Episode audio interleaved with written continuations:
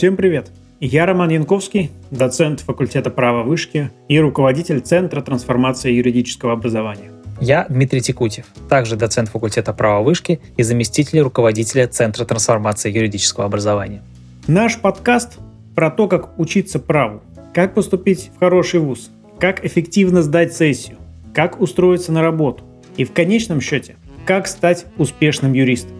Чтобы стать хорошим юристом, недостаточно просто посещать все пары в университете. Мы расскажем, как построить свое обучение так, чтобы усвоить все нужные знания и навыки, как искать, изучать и запоминать всю необходимую информацию о праве.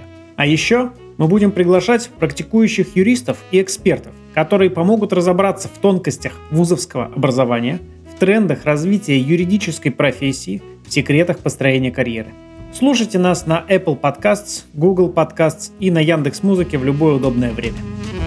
Поехали! Привет! У нас 20-й юбилейный выпуск нашего подкаста про то, как учиться на юрфаке. И, наконец-то, мы э, нашли человека, который расскажет нам, как учиться. Потому что это Соня Смыслова, широко известный человек в мире образования и не только, сооснователь School of Education, которая сейчас как если я правильно понимаю, поправь меня, Соня учится в аспирантуре в университете Кембриджа. Так верно, да. Всем привет. Соня еще известна как автор современной, актуальной, всеобъемлющей книги по методологии образования в России, которая называется «Проектирование образовательного опыта». У нас очень много книг про университеты, про вузовское образование, про какие-то прикладные моменты, но Соня, мне кажется, она сделала очень крутую книгу по проектированию образовательного опыта в целом и про то, что называется instructional design. Я не буду лезть на территорию Сони, а то сейчас ляпну что-нибудь. Почему? Все правильно, все супер, все правильно. Все правильно. Мы хотим послушать в первую очередь Соню, потому что она недавно, кстати, еще сделала курс для Тиньков о том, как учиться. И как учиться, чтобы это приносило пользу и удовольствие, а не чтобы это было в тягость и какой-то обязаловкой. Соня, скажи, пожалуйста, а вообще зачем нам учиться?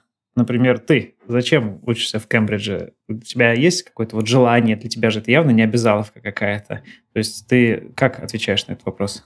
Спасибо за этот вопрос. Он на самом деле очень э, важный, хотя кажется таким простым э, на первый взгляд.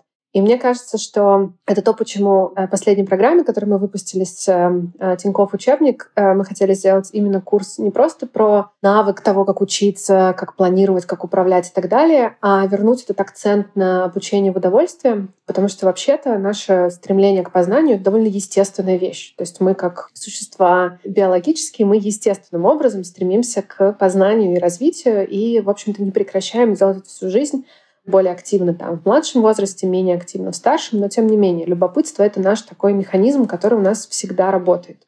Другое дело, что мы очень часто попадаем в формальные системы, ну не только обязательно формальные, но в образовательные системы, которые у нас это любопытство и такой искренний моторчик э, как бы познавать мир, они быстро отшибают, потому что заставляют нас делать то, что нам не нравится, заставляют нас делать то, как нам не нравится, еще, не дай бог, обижают нас в этом процессе или э, вообще унижают. К сожалению, это кейс, который происходит и по сей день много где. Поэтому если нам очень повезло в жизни, и у нас никто не отбил любопытство к взрослому возрасту, то мы абсолютно естественно хотим учиться. Это интересно, это вдохновляет, это приносит новый горизонт размышлений — это позволяет понимать мир, это позволяет понимать других людей, и такая потребность у человека является абсолютно естественной.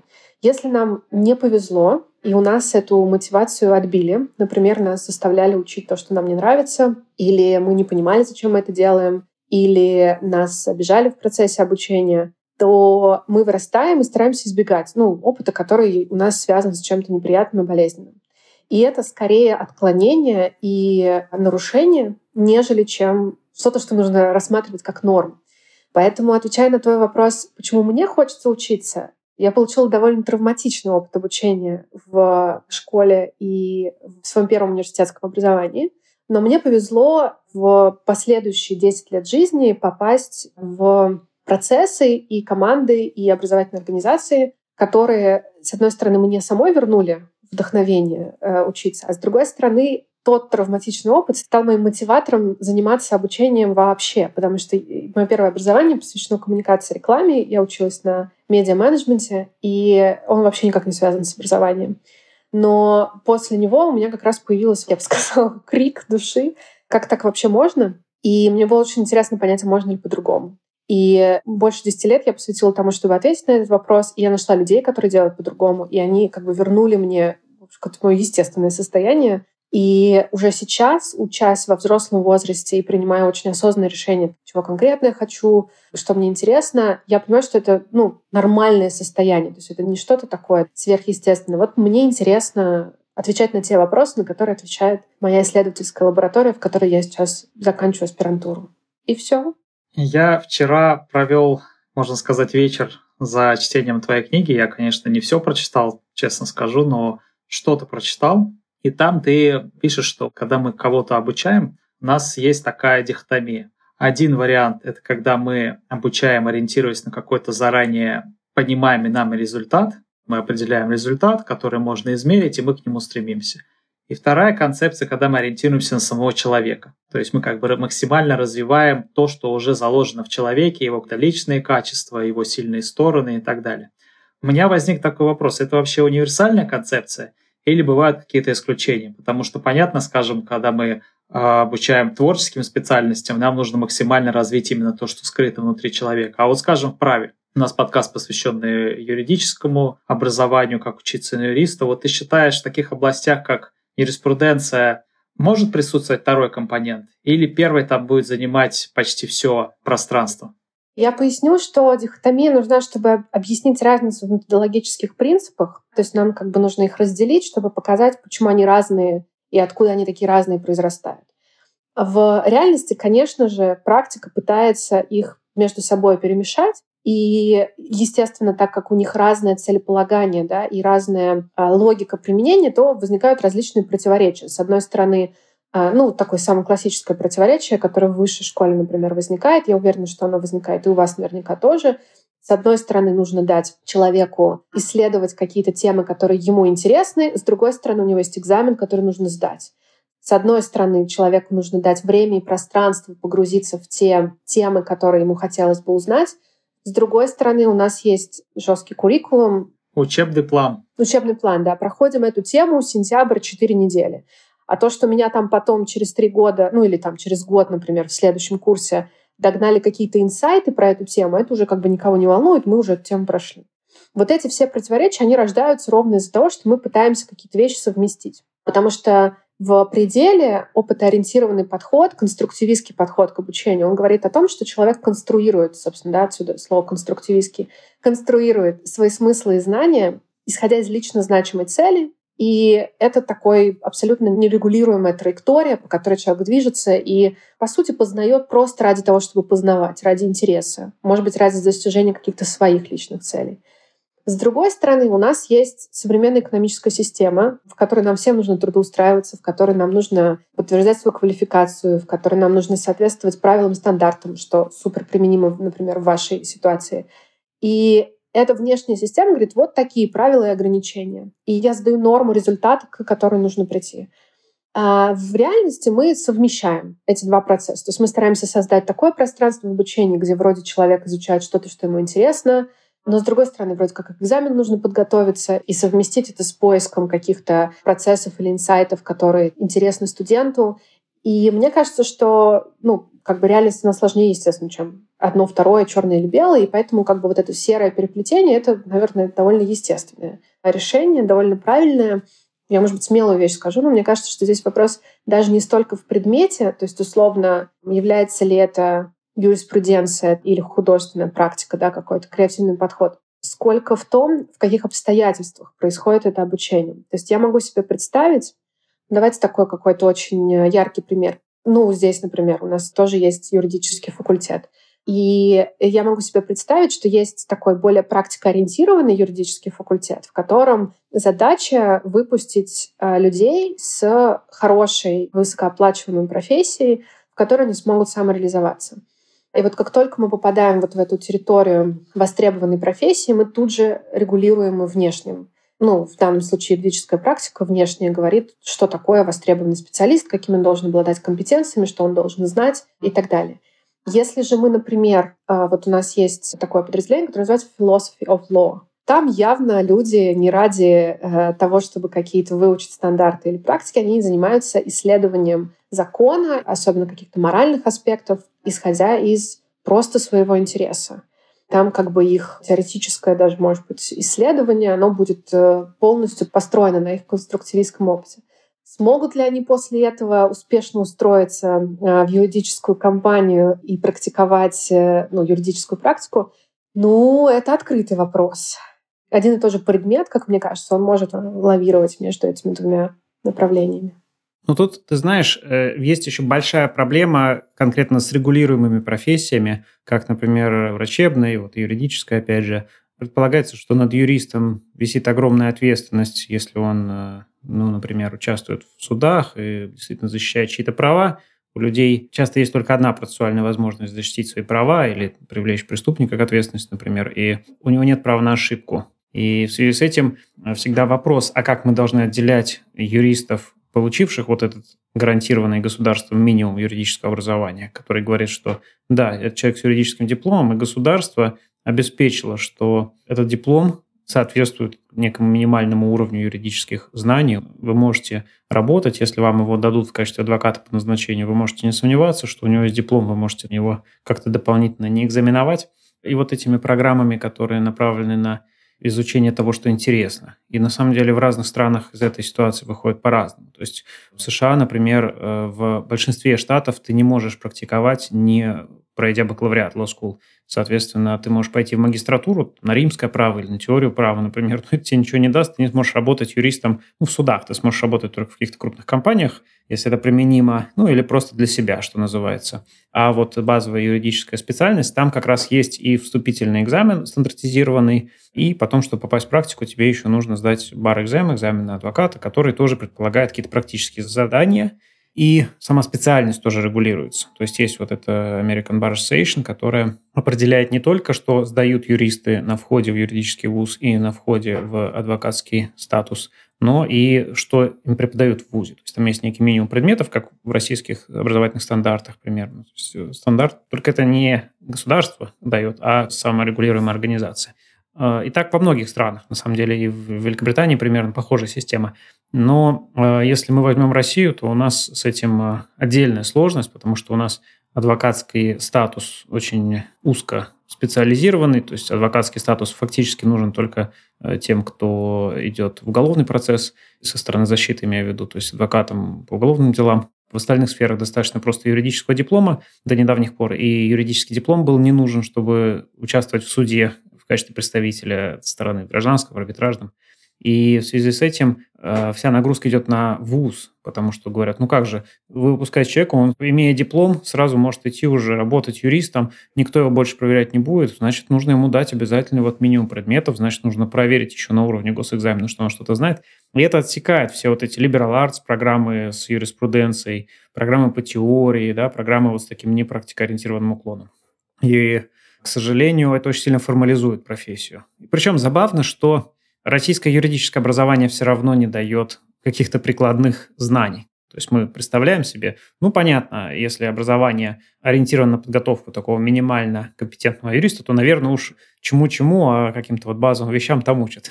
На самом деле, э, российское юридическое образование, оно в этом плане сильно отстает от зарубежного, и у нас не учат действительно. То есть если мы сделаем адвокатский экзамен не в формате перечисли, что написано в законе об адвокатской деятельности адвокатуре в такой статье, а в формате действительно реши какую-нибудь практическую задачу, а вот покажи, как ты умеешь клиента опрашивать, а вот давай обсудим, как вот юридическая фирма работает. То есть это, а, к сожалению, будет непроходимо, потому что в юридическом вузе такому не учат. То есть в этом плане юридическое образование в России, оно, во-первых, оно урегулировано, как во всем мире, как образование с дополнительными рисками, скажем так, профессия с дополнительными рисками. А, во-вторых, оно еще и осложнено тем, что у нас есть очень суровый государственный стандарт, очень избыточный государственный стандарт. И в-третьих, этот стандарт еще и понимается очень формально. В том плане, что у вас вот в учебном плане должно быть 16 дисциплин и стандарты, и не меньше. А когда ты ставишь на 4 года 16 дисциплин стандарт, у тебя не так много возможностей остается, чтобы дать какие-то курсы для интереса. И может быть это как раз связано с тем, что в юриспруденции столько учатся студентов, которые не любят свою профессию. Я сам, когда учился, просто ненавидел свою профессию. У нас было даже не образование, ориентированное на человека или ориентированное на результат, а образование, ориентированное на образование, знаешь. То есть просто есть предмет, есть учебник, и ты должен его выучить и сдать. Зачем это все? Это как бы лишние вопросы.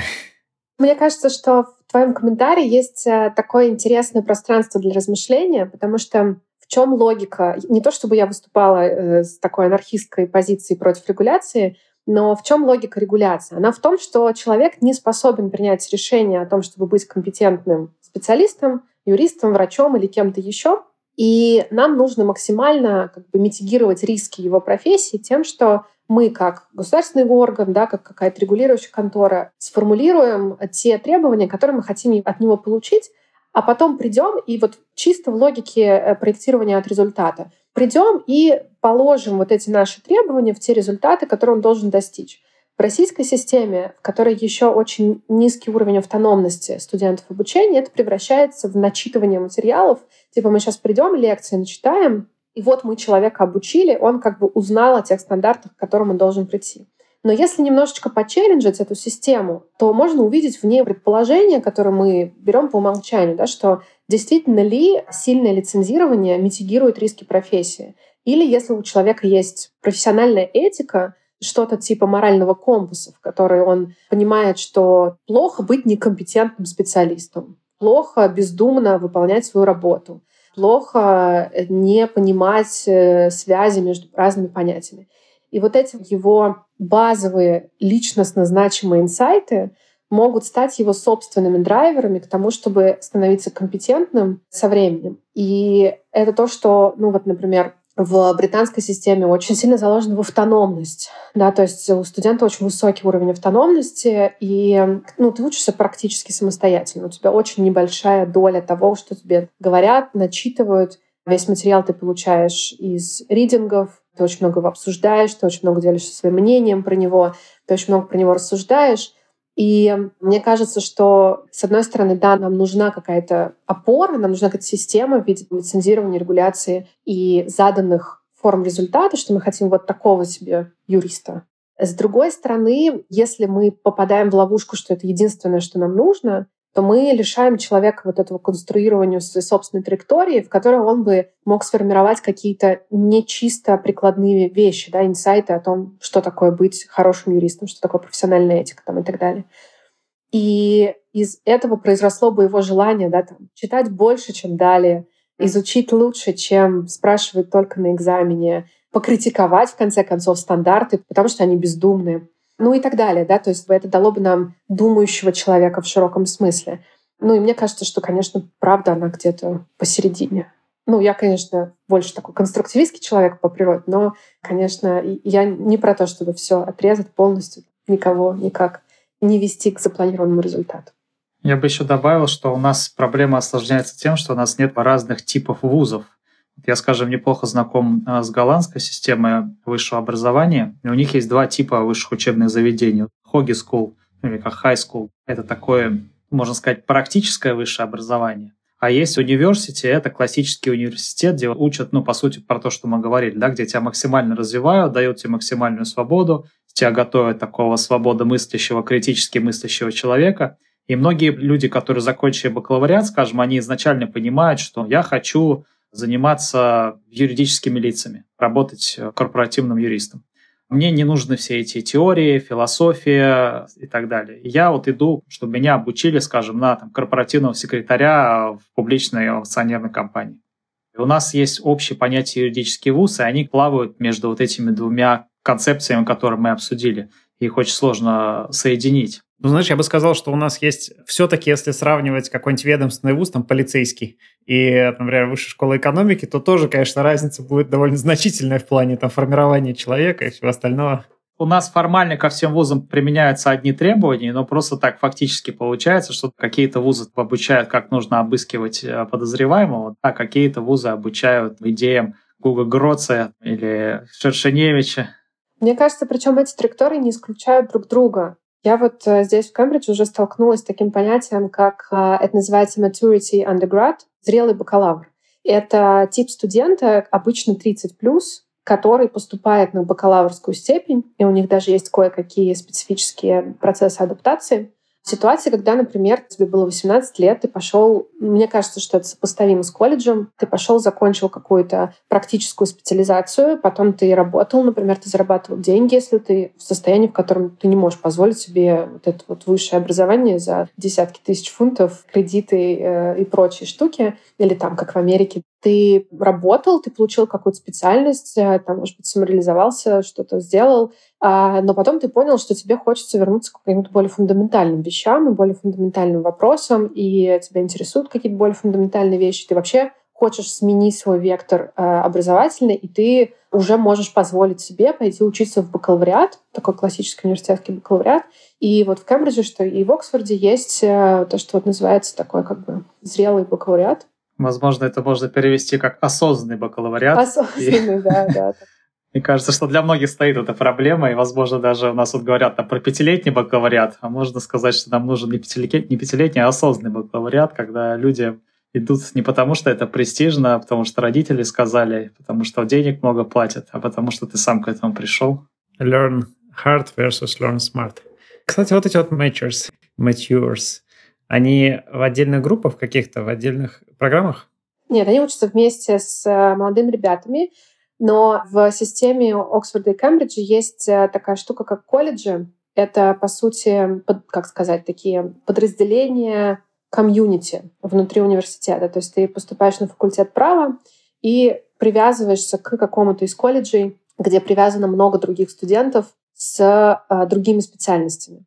Взрослый студент, они другие, и они помогают тебе адаптироваться по-другому, и у них другие меры поддержки — то есть они дают тебе вот этот суппорт, который нужен, когда ты получаешь, по сути, свое первое высшее образование в 30 лет, а не в 18. Скажи, вот если немножко вернуться назад, мы обсуждали твой анархистский тезис о том, что, в принципе, можно было бы и э, больше дать людям формировать свою траекторию, в том числе на вот самых разных направлениях э, обучения.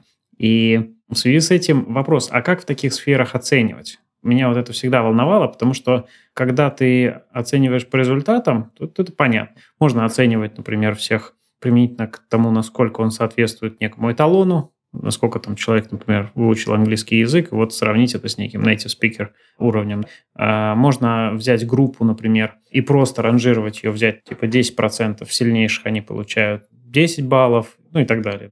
А как быть, если они каждый идут к своему результату? То есть если мы ставим себе такую цель, э, формирование человека, ориентация на человека, да, формирование личности, как мы должны их оценивать в таком случае? Ну, если мы сейчас немножечко помечтаем в отрыве от существующей системы, я повторюсь, что мне кажется, что это все равно исключительные кейсы. То есть не так, что я сейчас пичу, что так должно быть везде и всегда. Но если мы говорим о классическом способе оценивания в конструктивистском подходе, то это оценивание прогресса относительно с точки старта к точке финиша и по ходу. То есть мой результат заключается не в том, чтобы прийти к какой-то конкретной форме результата, а мой результат в том, чтобы произошел прогресс. И этот прирост является, по сути, результатом. То есть какое-то развитие. И э, если я, например, ну, предположим, учусь на какой-то там социально-гуманитарной программе, я пишу какую-нибудь э, работу, эссе в начале года, а потом через год после окончания обучения я пишу на похожую тему, похожую работу. И дальше я сравниваю два результата, два, две работы, и вижу между ними, что называется, большую разницу. И вот этот прогресс, он может быть более неформальный, то есть э, это какое-то ощущение студента, его собственное размышление, да, если это более взрослый студент, у которого уже хорошо назван э, навык рефлексии, а, или хотя бы его развитие мозга позволяет рефлексировать, потому что если маленькие дети, то у них просто может не быть еще этого навыка. Но если мы говорим про студентов высшего учебного заведения и старше, то это люди, которые уже могут применять навык рефлексии, их собственное размышление о том, какой с ними произошел прогресс, что с ними поменялось, как у них трансформировались взгляды, какие навыки они освоили. Может быть, если они делали какие-то процедуры, они стали делать их точнее и быстрее ну и так далее. И вот как бы вот это собственное ощущение прогресса с одной стороны или внешняя какая-то валидация. Если мы говорим про литературу, то ты написал произведение, грубо говоря, в начале своего обучения, написал произведение в конце своего обучения, да, и ты можешь получить от нескольких людей обратную связь, сравнивая вот этот прогресс, который произошел от твоей первой попытки к твоей последней попытке. Это такая классическая форма здесь. Мы, кстати, на цифровом юристе то же самое планировали на нашей программе бакалавриата. Жалко, не успели реализовать. Как раз сохранять студентов и потом на каких-то знаковых письменных работах показывать им. Потому что действительно, когда ты очень долго учишься на таких длинных горизонтах, очень сложно оценивать свой прогресс. Ну, то есть он как бы есть, очевидно, но это не так хорошо заметно. Это как когда вот ты учишься играть на музыкальном инструменте. Первые три месяца очень большой прогресс, потом, там, следующие пять лет очень ограниченный. Мы хотели как раз показывать студентам действительно, как вот они сильно изменились именно внутренне в плане мышления с учетом, что технологии совершенно спокойно позволяют это сделать. Более того, даже э, с помощью того же искусственного интеллекта можно делать срезы. То есть не обязательно прям, чтобы вручную преподаватель сидел, собирал эти эссе за разные годы, и студенту делал там выпускной альбом. Знаете, подрезал там вырезки. А вот это твое эссе на втором курсе, а вот на третьем. То есть я думаю, что можно даже это было бы автоматизировать. То, что ты сказал, у нас наш классный руководитель в школе еще там в 90-х, в начале нулевых годах, вот именно так и сделал. То есть, когда мы выпустились, он нам раздал все наши работы контрольные по истории обществознания, начиная там, с восьмого класса. И типа вот посмотрите, к чему вы пришли, как, как вы писали, как вы сейчас пишете. Как говорится, ничто не ново в мире идей. Прекрасно. Ваш преподаватель явно не прогуливал пары про Выгодского и Джона Дьюи. Да. Точно, да. Проектировал образовательный опыт, все-таки, если мы вернемся к классическим, ну, нашей реалии в российские университеты, где достаточно мало индивидуального подхода и возможности выбирать, как в таких системах, которые ориентированы на какой-то конкретный результат, как студенту можно спланировать э, свою индивидуальную траекторию? Что ему для этого можно сделать?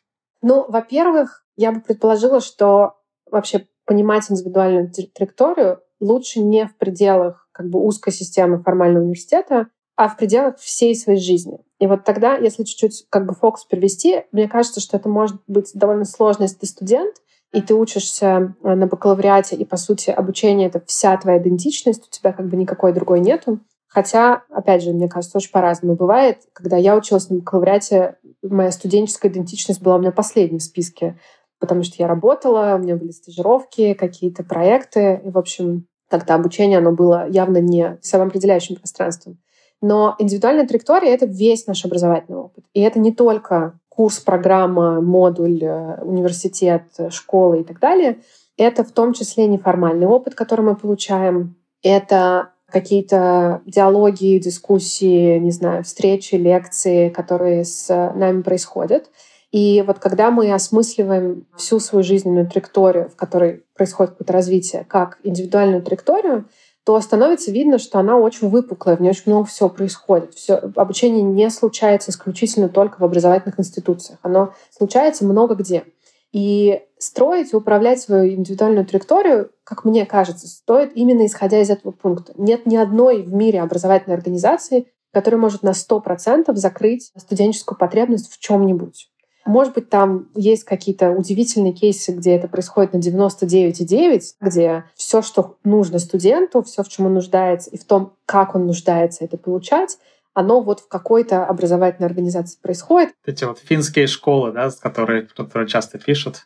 Нет, ну, ну, вот, скорее колонии какие-нибудь, же... знаешь. Выхода нет больше никакого.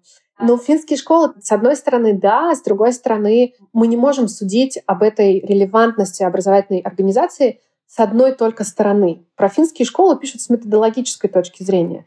То есть, грубо говоря, если соберется консорциум родителей или даже детей, которые уже выпустились из этих школ, и они напишут книги и какие-то воспоминания, и какие-то трактаты там воспевающие этой финской системы, тогда мы можем сказать, да, вот этот пазл сложился.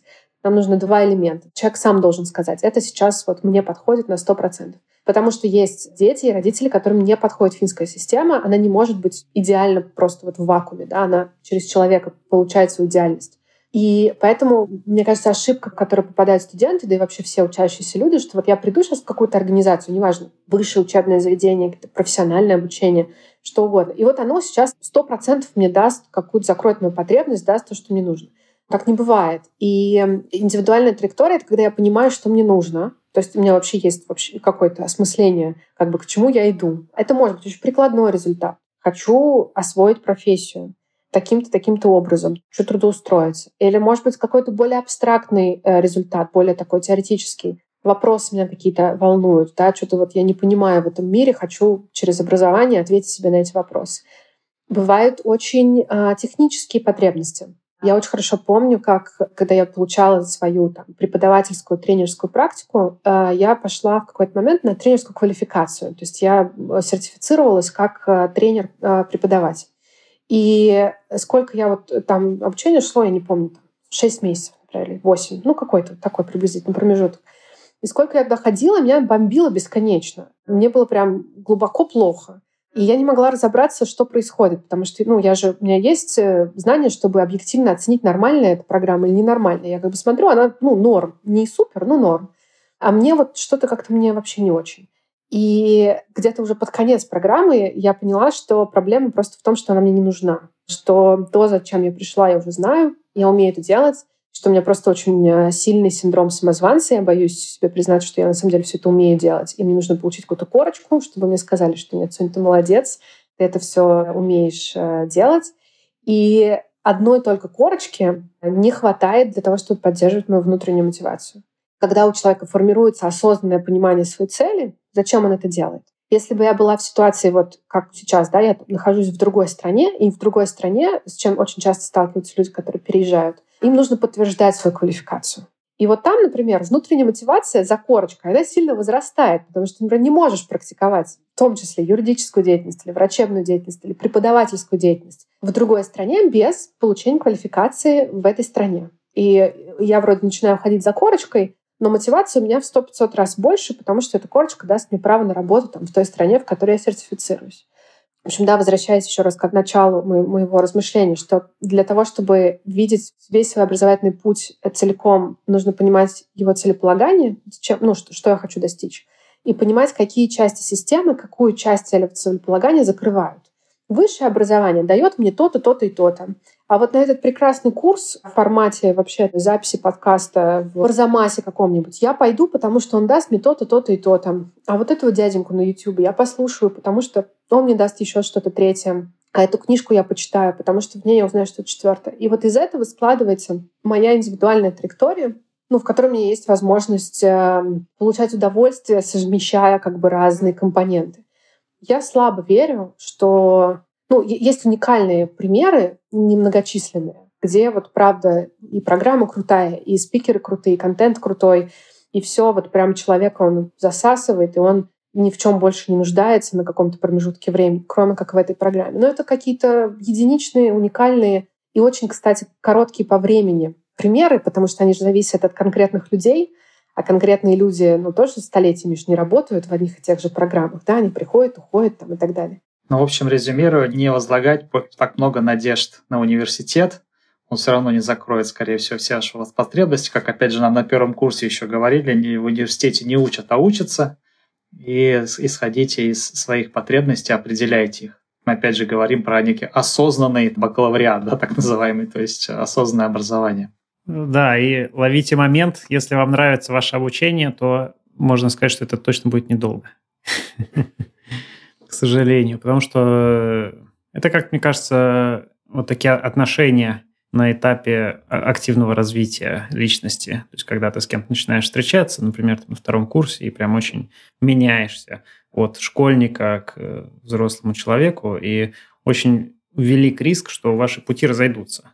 В этом, мне кажется, ну, нет, естественно, ничего плохого, это просто естественный процесс. Очень сложно даже если вы учитесь вместе в одной группе, там, на одном курсе, я вот встречался с э, девушкой из моей группы три года э, в университете, я э, видел тоже это по себе, что вот начиная от школы и к концу университета вы становитесь очень разными. И это очень сложно как-то предугадать. И также, мне кажется, и у студента с преподавателем, с университетом, с академическим директором программы тоже вот в какой-то момент курсы могут совпасть, а могут нет. И В этом плане нужно уметь отпускать своих учеников. Ты сказала, что у тебя было вот ощущение, что обучение не сложилось, когда ты почувствовала, что тебе на самом деле оно не нужно, что у тебя уже все есть. Но это же не единственный фактор, по которому студенты бросают учебу или наоборот не бросают, а потом переживают, что не бросили. Как студенту понять, что то, что он учится, ему на самом деле не нужно? Ну, первый такой супер ключевой, да, это когда нет внутренней мотивации, то есть вот такой внутренней искорки. Ну, не хочется идти на занятия, как-то вот это все не очень вдохновляет э, и не очень интересно, хотя вроде как бы и должно быть. И когда такого внутреннего импульса нету, и нет ответа на вопрос, зачем я это делаю. То есть, опять же, бывает объективно скучное обучение. Например, лекции, которые плохо читают. Но если я себе отвечу на вопрос, что да, это очень плохой спикер, да, он бубнит себе под нос, но, к сожалению, это единственный эксперт на русском языке по какой-нибудь соборной конструкции 17 века. И если я хочу для своего, например, архитектурного бэкграунда освоить этот э, материал, у меня просто нету больше никаких вариантов.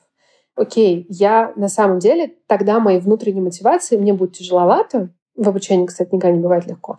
Но я в целом могу это как бы преодолеть. Потому что у меня есть вопрос, зачем? Зачем мне это нужно? Если вопроса на ответ, зачем мне это нужно, нет, и при этом ощущение вот такого как бы вечного сопротивления, это точно триггер к тому, что, наверное, это обучение не принесет ничего хорошего.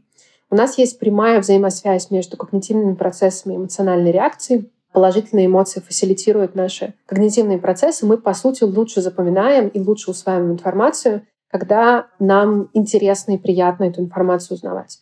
Точно так же э, в обратную сторону, если мы испытываем хронический стресс, это скорее касается таких более экстремальных ситуаций, когда там, ну, нас обижают, унижают, мы испытываем хронический стресс, нам страшно и так далее. Вот в этой ситуации наши когнитивные функции блокируются. Поэтому студент хорошо учится тогда, когда ему интересно. Не значит легко. Это очень важно. Ему должно быть интересно и достаточно сложно. Второе, мне кажется, я бы выделила, это то, что когда мне неприятно от обучения, но я не могу определить объективные факторы. Это такое немножечко... А, я помню, что когда я это разбирала в вопросе психологической безопасности, а, это немножечко похоже на абьюзивные отношения. То есть у тебя есть э, такая маленькая закрадывающаяся мысль, что что-то не так, но тебе не хватает компетенции определить, э, что сейчас что-то происходит не то. К сожалению, э, мы очень часто можем сталкиваться с пассивной агрессией со стороны преподавателей, с ну, таким как бы скрытым унижением, с высказыванием каких-то идей, которые нас э, дискриминируют. При том, что это может вообще быть какой-то, там, знаешь, проскочило на секундочку, это как снежный ком накапливается, и э, ты чувствуешь себя очень неприятно. Если есть возможность такого обучения выходить, то как из абьюзивных отношений из них тоже нужно выходить. Если преподаватель э, постоянно сексистски шутит, то, скорее всего, все его студентки женского пола чувствуют себя плохо в обучении, и это плохое для них обучение. А оно ничего хорошего не принесет. И совсем крайняя степень — это когда обучение как не просто тебе неприятно, оно начинает тебя истощать, когда начинает, ты чувствуешь себя несчастным, и ну, это так вообще не должно быть. Человек не должен страдать в обучении, э, если только это не такое рукозаламывательское страдание, когда ну, на самом деле тебе прикольно, интересно, но ты такой, боже, боже, как же много всего, как же тяжело. Вот такое страдание — это хорошо. Это правильно. И это, кстати, еще один параметр, когда студенту слишком сложно, экстремально сложно, или когда студенту слишком легко. В обоих этих ситуациях, скорее всего, оно приведет к демотивации, потому что сложность должна быть оптимальная. То есть, условно, на каком языке вот вы не говорите, да, если мы сейчас с вами там сядем учить японский, например, да, и начнем не с того, чтобы разбирать иероглифы, а с того, чтобы, там, я не знаю, слушать речь и пытаться ее определить на звук. Очевидно, что это непосильная сложность сейчас для нашего уровня владения японским. И в этот момент, если как бы это будет продолжаться какое-то время, студенты очень быстро демотивируются, потому что эта сложность для них непосильна, как много бы усилий они не прикладывали. То же самое, на самом деле, наоборот. Если студентам слишком легко, если им вообще ничего не нужно делать ради того, чтобы продвигаться в обучении, то это тоже начнет со временем демотивировать. И если у студента высокая автономия и высокое желание чего-то достичь, то он, конечно, там сам себе придумает, что почитать, что поделать и так далее. Но в российской действительности, мне кажется, это исключение из правил, чем правило. Поэтому Скорее всего, такие студенты просто начнут заниматься чем-то другим, и учеба полностью потеряет для них какой-то фокус, будет там болтаться.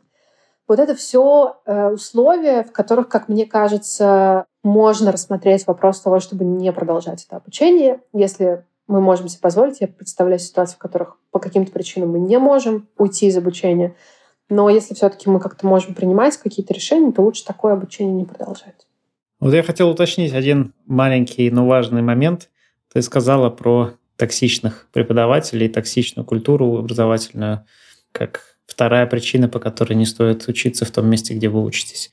Мы с Димой сталкивались в Московском университете с отдельными проявлениями, потому что, уверен, все представляют себе вот такие классические патриархальные университеты со всеми их плюсами и минусами, и, конечно, привыкли к тому, что преподаватель очень авторитарен по отношению к студентам. То есть студенты воспринимаются часто просто как объект, как, ну, даже не в школе, а вот как в младшей школе. Такой формат. Да, и самое главное, я бы добавил, что в таких системах, как наша, когда скажем, сдаешь устный экзамен преподавателю, где от него, по сути, зависит все, у нас преподаватель может просто сказать, ты мне предмет не сдашь. Вот ему там не понравилась твоя шутка, да, или еще что твое поведение. Он говорит, ты мне предмет не сдашь, я в любом случае завалю. Ты действительно понимаешь, что других инструментов, они отсутствуют. Это не какие-нибудь письменные анонимные экзамены, как в Европе, когда ты говоришь, нет, я сдам, я просто идеально выучу ваш предмет, и вы ничего не сможете с этим сделать. Да, помнишь, как в этой э, какой-то старой рекламе, где студент там э, пропускает дедлайн, один остается писать эссе в аудитории, преподаватель к нему подходит, э, говорит, ну все, там вы не сдали. Он говорит, да вы знаете, как меня зовут? Нет, а почему это вообще должно меня волновать? Он говорит, да ладно, засовывает кого-то в середину свою работу и убегает. Прелесть европейского. Да, приблизительно вот какие-то такие стратегии. Говоря про такие патриархальные практики, как вообще отличить, когда это чрезмерно, а когда это просто ну, жесткий преподаватель, который вот тебя научит? Потому что, знаешь, я был удивлен, но в МГУ, когда вот я учился, вообще ни у кого даже не возникала мысли. Там вот разве что, если преподаватель взятку потребует у всей группы, вот тогда, может быть, там на него что-то напишут. Я пришел в вышку, Тут все преподаватели просто снежинки, реально. То есть все переживают, что студенты не так их поймут, что вот, а студенты посчитают, что что-то несправедливо. Надо почитать какие-нибудь официальные гайдлайны перед экзаменом. Надо в программе три страницы написать, как ты будешь каждую работу оценивать, по каким критериям, чтобы они знали, какие критерии оценивания перед тем, как писать. В МГУ я 10 лет преподавал, я даже не видел ни разу программу своей дисциплины. А я, в принципе, просто знал, какие там темы, и все. То есть я не знал, какие там вопросы к экзамену, да. Ну, то есть это вообще не было принято даже заморачиваться. Это все считалось бюрократией. Здесь наоборот. И при этом здесь жалуются гораздо больше, чем там. Где вот та токсичность, которая идет во вред, скажем? Вообще может ли быть такая-то такая патриархальная жесткая система эффективной, полезной? Не знаю, смог ли я правильно сформулировать? Да, я попробую про это порассуждать. Мне кажется, что здесь, во-первых, два аспекта. Первый, он внутренний, это методологическая практика. А второй, он внешний, потому что образовательная организация — это политическое зеркало общества, в котором она находится. Поэтому э, условная, ориентированная на студента как на субъекта образовательная организация, скорее всего, живет в логике того, что этот маленький студент, который потом станет большим студентом и выйдет во взрослый мир, он будет, например, субъектным гражданином в том государстве, в котором он находится. И э, задача высшего образования в том числе эту субъектность в гражданине вырастить, э, чтобы он потом пошел и субъектно выражал свое политическое право в обществе. Если же образовательная организация, а МГУ — это наследник советских времен, существует в обществе, в котором нет возможности проявлять свое политическое право, и это абсолютно не приветствуется. Есть такой патриархальный отец государства и его маленькие неразумные дети-граждане, то, в общем-то, и образовательные организации начинают эту модель э, копировать в э, практике вот отношений. Это очень про это большое количество исследований и работ, и про вот этот процесс воспроизводства отношений между государством и гражданами через систему высшего образования. Поэтому здесь скорее я бы так сказала вопрос. Если для человека неприемлема патриархальная система обучения, то, скорее всего, для него не очень будет приемлема патриархальная система между государством и обществом. И тогда это уже вопрос не в том, какой вуз выбрать, а в том, в какой стране продолжать обучение. Если говорить про внутреннюю составляющую, про методологическую, авторитарный преподаватель — это неплохо. Преподаватель может быть авторитарным, он может быть ну, например, человеком с менее гибкой экспертной позицией, да, то есть вот он как-то состоялся, особенно это бывает с преподавателями старшего возраста, которые 50 лет экспертизы, они сформировались и уже как-то вот заняли какую-то свою позицию, им не очень интересно, и они не умеют гибко мыслить, э, исследовать разные перспективы и вот как-то развиваться вне своей узкой экспертизы, ну, это не страшно, это не какая-то катастрофа. Да? Такой преподаватель тоже может быть хорошим преподавателем. Что плохо, если э, вот когда в чем токсичность проявляется? Первое, это то, что Дмитрий очень хороший пример привел про злоупотребление властью. У человека, который преподает, всегда есть власть над тем, над кем он это делает.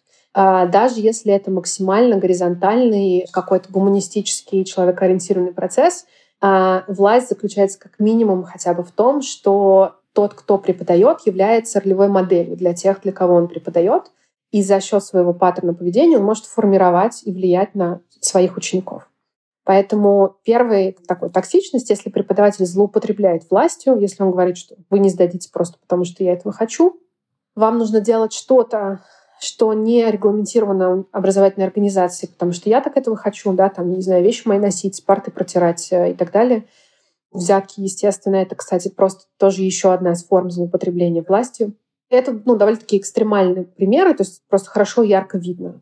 Когда обратную связь, которую дает преподаватель, и вообще разговор преподавателя не про результат работы студента и не про предмет, а про самого студента. То есть вот когда преподаватель говорит, не у тебя не очень удачное эссе, или окей, он даже может сказать, у тебя плохое эссе, у тебя очень плохое эссе, там какими-нибудь, ну, цензурными словами. Но он говорит про работу, он говорит про твою работу. Если он говорит, что ты дурак, ты плохой, вот это токсичное проявление. Студент должен разделять свою личность от образовательного процесса, в котором он развивается. Прости, а если преподаватель скажет, тебе должно быть стыдно, что ты написал такое плохое эссе, вот это токсично или нет? Да, это токсично, это апелляция к каким-то личностным качествам. Ну, смотрите, если студент списал, потом врал, что он списал, потом пытался обмануть экспертную комиссию, доставая ночью свою работу, ну да, наверное, можно сказать, тебе должно быть стыдно за такое поведение, оно просто какое-то неэтическое. Но если студент просто сделал плохую работу, потому что он не понял тему, то он не должен испытывать за это никакого стыда. Он должен понять, в чем плохая его работа, и мочь ее исправить. Это не какая-то трагедия, это процесс. Поэтому шеймить э, студента за какие-то ошибки, ну, это вообще страшное дело. Потому что, конечно, преподаватель должен учить студента ошибаться. Это основа того, чтобы мочь развиваться. Второе — это когда, ну, пример там про то, что я сказала, вы не сдадите, это такая открытая субъективщина, да, есть еще скрытно субъективная позиция, когда как можно дать фидбэк? Можно сказать, мне кажется, с моей точки зрения экспертной, это всего лишь одна точка зрения. Она экспертная, но она одна мне кажется, что вот здесь, вот здесь, вот здесь в вашей работе что-то не так. В принципе, если вы покажете эту работу какому-нибудь другому Пете, он может дать вам другие комментарии. В этом как бы сила и смысл субъективной позиции. Но если я начинаю это делать скрытно, то есть я нам говорю, твоя работа плохая, потому что, потому-то, потому-то, потому-то, ну, я не апеллирую к какой-то устоявшейся теории или какой-то устоявшейся практике или даже к здравому смыслу, а я просто выражаю таким образом свое мнение, то вот это плохо. Это может иногда быть приемлемо, но это очень на грани такой вот опасной ситуации, которой преподаватель не отдает себе отчет, что он не единственный эксперт в этой индустрии. И я очень часто с этим сталкивалась. Я работала с преподавателями в школе, я работала с преподавателями и в высших учебных заведениях, именно как ну, человек, который учит других людей методологии, тому, как учить. И я очень часто сталкивалась с ситуацией, что учились в педвузе, например, учителя, и там у них был ну, какой-нибудь преподаватель, который учил их методике. Один. И он настолько зашорил им мышление, потому что он все, что он говорил, он выдавал за истину в последней инстанции, хотя это была его субъективная оценка. И эти преподаватели, которые у него научились, да, эти его ученики, они как бы не способны больше увидеть никакие грани, никакие перспективы, потому что он их вот поймал в эту коробочку, и они теперь видят мир только так, как видит он. И это очень плохо. Это, может быть, не назвать токсично, но это точно очень не полезно. Ну и, конечно, если это оскорбление или унижение, это абсолютно неприемлемо. Я считаю, что это ситуация, которую практически ни при каких обстоятельствах не надо терпеть. Э, очень дорого просто это терпеть, на самом деле. То есть можно принять, конечно, такое решение. Я могу себе представить ситуации и я сталкивалась с такими ситуациями, когда ты ну, не, не можешь, да, там тебе нужно сдать этот предмет. У меня была такая, господи, прости, политическая история э, на моем э, втором курсе бакалавриата, из-за которой нас отчислили, ну, сейчас дай бог памяти, там чуть ли не, не 25% э, потока. Потому что я училась, напомню, на медиа-менеджера, э, чтобы вы понимали. Но курс по политической истории был вот как бы там преподавательница очень хотела самоутвердиться. В конце концов, это российский медиа-менеджмент. Тут, может, и полезно. Ну да, там дислокацию войск э, во время Первой мировой войны очень было важно знать, действительно. Вполне возможно, знание о том, как вести военные действия, может быть очень полезен.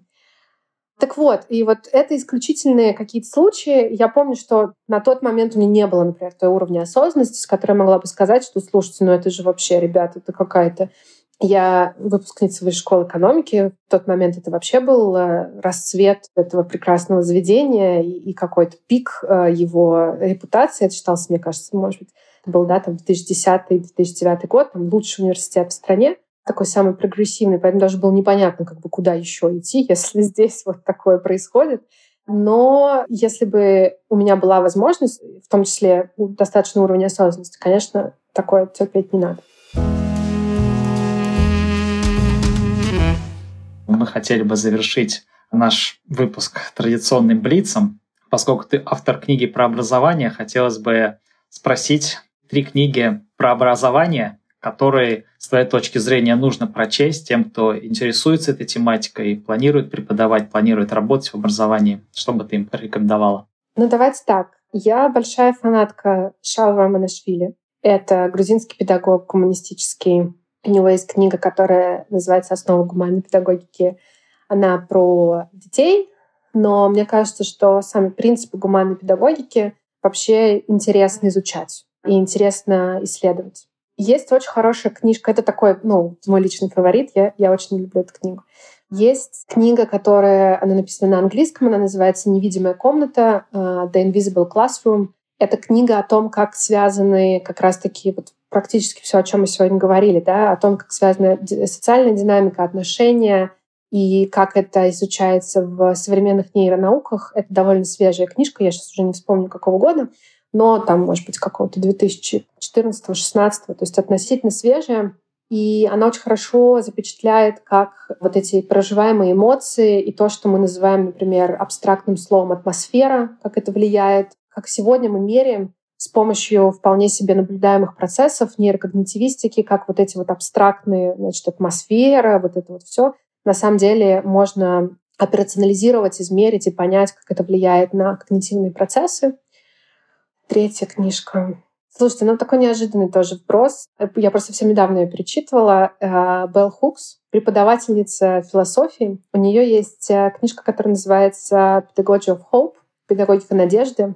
И мне кажется, очень важно думать, и это то, что я очень, не побоюсь этого слова, пропагандирую в программах, которые я преподаю, что нам очень важно, нам, преподавателям, тем, кто учит, тем, кто проектирует обучение, очень важно понимать, из какой позиции мы его делаем, какая наша рамка этической, профессиональной практики.